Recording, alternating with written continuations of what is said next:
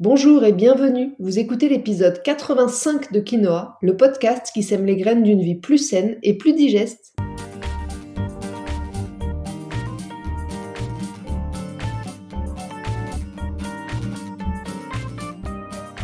Je suis Julie Coignet, naturopathe spécialisée dans les troubles digestifs et les maladies inflammatoires chroniques de l'intestin. J'accompagne aussi les femmes enceintes, les enfants et les sportifs via des consultations sur Montpellier ou à distance et des programmes en ligne.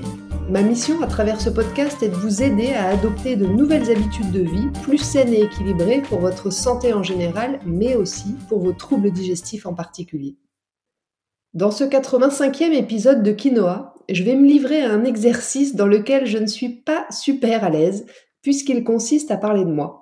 Prendre la parole, c'est pas un souci pour moi, mais quand il s'agit de parler de ma vie privée ou plus personnelle, ça devient beaucoup plus difficile. Si je le fais aujourd'hui, c'est parce que j'espère que mon expérience vous inspirera et surtout vous aidera si vous souffrez de troubles digestifs ou d'une maladie inflammatoire chronique de l'intestin. Avant d'entrer dans le vif du sujet, j'aimerais comme chaque semaine remercier toutes celles et ceux qui prennent quelques minutes de leur temps pour me laisser un petit commentaire sur Apple Podcast. Vos petits mots me font toujours très très plaisir, mais ils permettent en plus à mon podcast de gagner en visibilité, donc surtout ne vous en privez pas. Je vous mets le lien dans la description de l'épisode. Allez, sur ce, c'est parti pour l'épisode du jour. Je dois commencer par vous avouer, comme je le disais en introduction, que je n'ai jamais eu autant de difficultés pour réaliser un épisode de podcast. Ça fait des semaines que je tourne le truc dans ma tête dans tous les sens, sans trop savoir par quel bout je vais le prendre. C'est dingue comme finalement c'est beaucoup plus facile de vous parler de toute autre chose que de mon histoire. Je préfère tellement vous écouter. Mais comme je le disais plus haut, si je me suis mise toute seule dans cette zone d'inconfort total, c'est pour vous partager mon expérience, vous inspirer et surtout, je l'espère, vous donner de l'espoir. Parce que vous êtes très nombreux, nombreuses à me consulter pour une pathologie inflammatoire chronique de l'intestin, une maladie de Crohn ou une RCH. Et je vois bien que mon expérience vous aide. Je vois bien que le fait d'entendre que je comprends par quoi vous êtes en train de passer, qu'il y a des solutions à vos problèmes et que j'en suis la preuve vivante, vous redonne le sourire. Alors je me suis lancé le pari un peu fou de vous raconter mon histoire pour qu'un maximum de personnes concernées de près ou de loin par ces maladies inflammatoires chroniques de l'intestin qu'on appelle les MICI, les MICI, puissent continuer à y croire et se dire qu'une autre voie est possible. Dans mon cas, tout a commencé en décembre 2015. Je préfère vous prévenir tout de suite, je suis très mauvaise dans les dates, donc c'est peut-être la seule aussi précise que vous aurez, mais je crois que c'est pas ça le plus important. Donc je disais, tout a commencé pour moi en décembre 2015. Tout allait parfaitement bien dans ma vie. J'étais heureuse, j'étais amoureuse, j'étais maman d'un petit bonhomme depuis 14 mois, diplômée de naturopathie depuis 6 mois, et à fond les ballons sur plein de projets.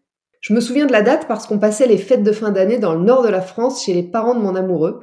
Et le lendemain de notre arrivée, j'ai eu une sorte de gastro fulgurante qui m'a envoyé aux toilettes à peu près toutes les 30 minutes, je crois, pendant plusieurs jours. Au bout de 4 ou 5 jours, si je me souviens bien, la situation s'est un peu améliorée, mais mon transit n'est pas non plus redevenu tout à fait normal. Et puis la situation est restée comme ça quelques mois, jusqu'à ce que mon transit redevienne très rapide, et puis maintenant parsemé de glaire et de sang. N'étant pas spontanément tournée vers la médecine classique, j'ai laissé passer plusieurs semaines avec du sang dans mes selles, plusieurs selles par jour, et une fatigue croissante, avant enfin de me décider à aller voir un médecin généraliste. Médecin qui m'a envoyé faire des analyses de sel et qui m'a conseillé de prendre rendez-vous avec un gastro-entérologue. J'ai encore laissé passer quelques temps, puis je me suis décidé à faire tout ça. Les analyses de sel n'ont rien révélé de spécial, par contre, le gastro m'a recommandé de faire une coloscopie. Ce sera pour moi une coloscopie courte, pour cette fois en tous les cas, puisque je suis de nouveau enceinte. La coloscopie courte ne remonte pas aussi loin dans l'intestin en fait que la coloscopie longue. Mais l'avantage, c'est qu'elle ne requiert du coup pas d'anesthésie générale, mais uniquement une anesthésie locale, donc adaptée à mon état de femme enceinte à ce moment-là. Le diagnostic tombe directement à l'issue de l'examen. Madame, vous avez une rectocolite hémorragique. C'est une maladie chronique, c'est pour la vie.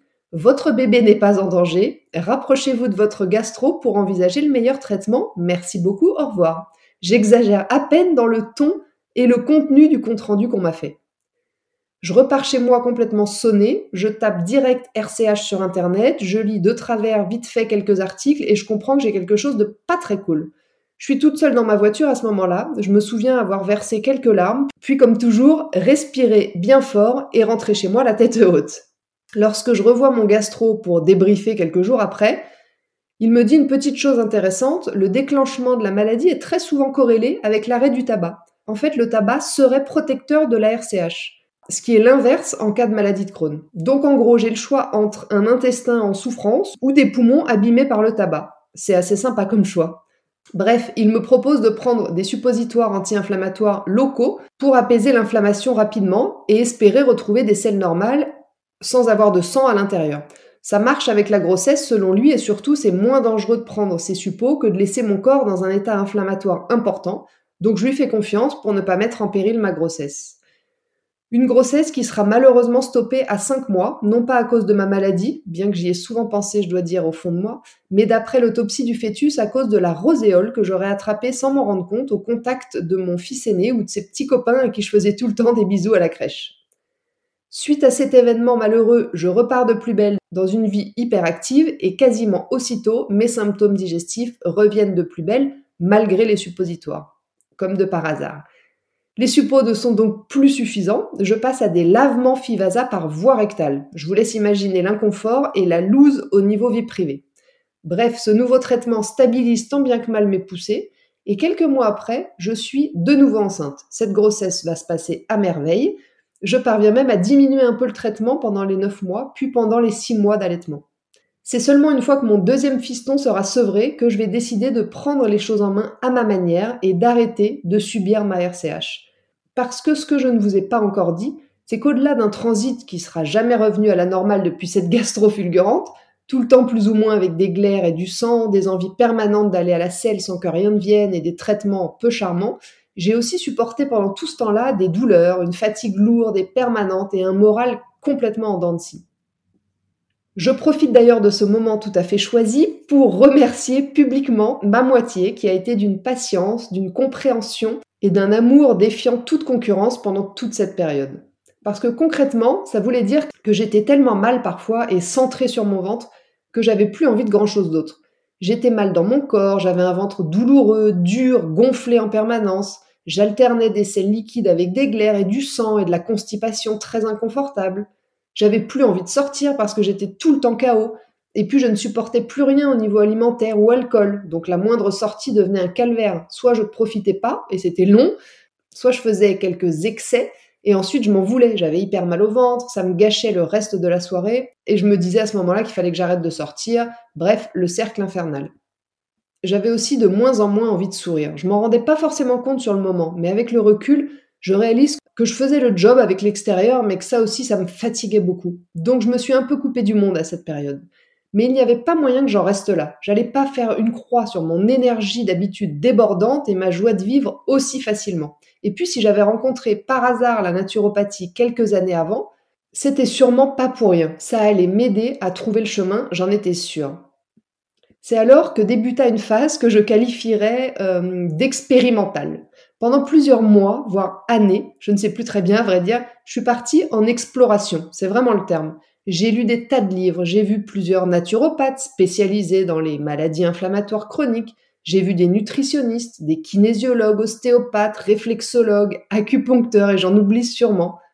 J'ai aussi testé des tonnes de régimes restrictifs comme le régime sans résidus, le régime sans FODMAPS, sans gluten, sans produits laitiers, sans sucre. Et puis bien sûr, j'ai dépensé une fortune en compléments alimentaires plus miraculeux les uns que les autres.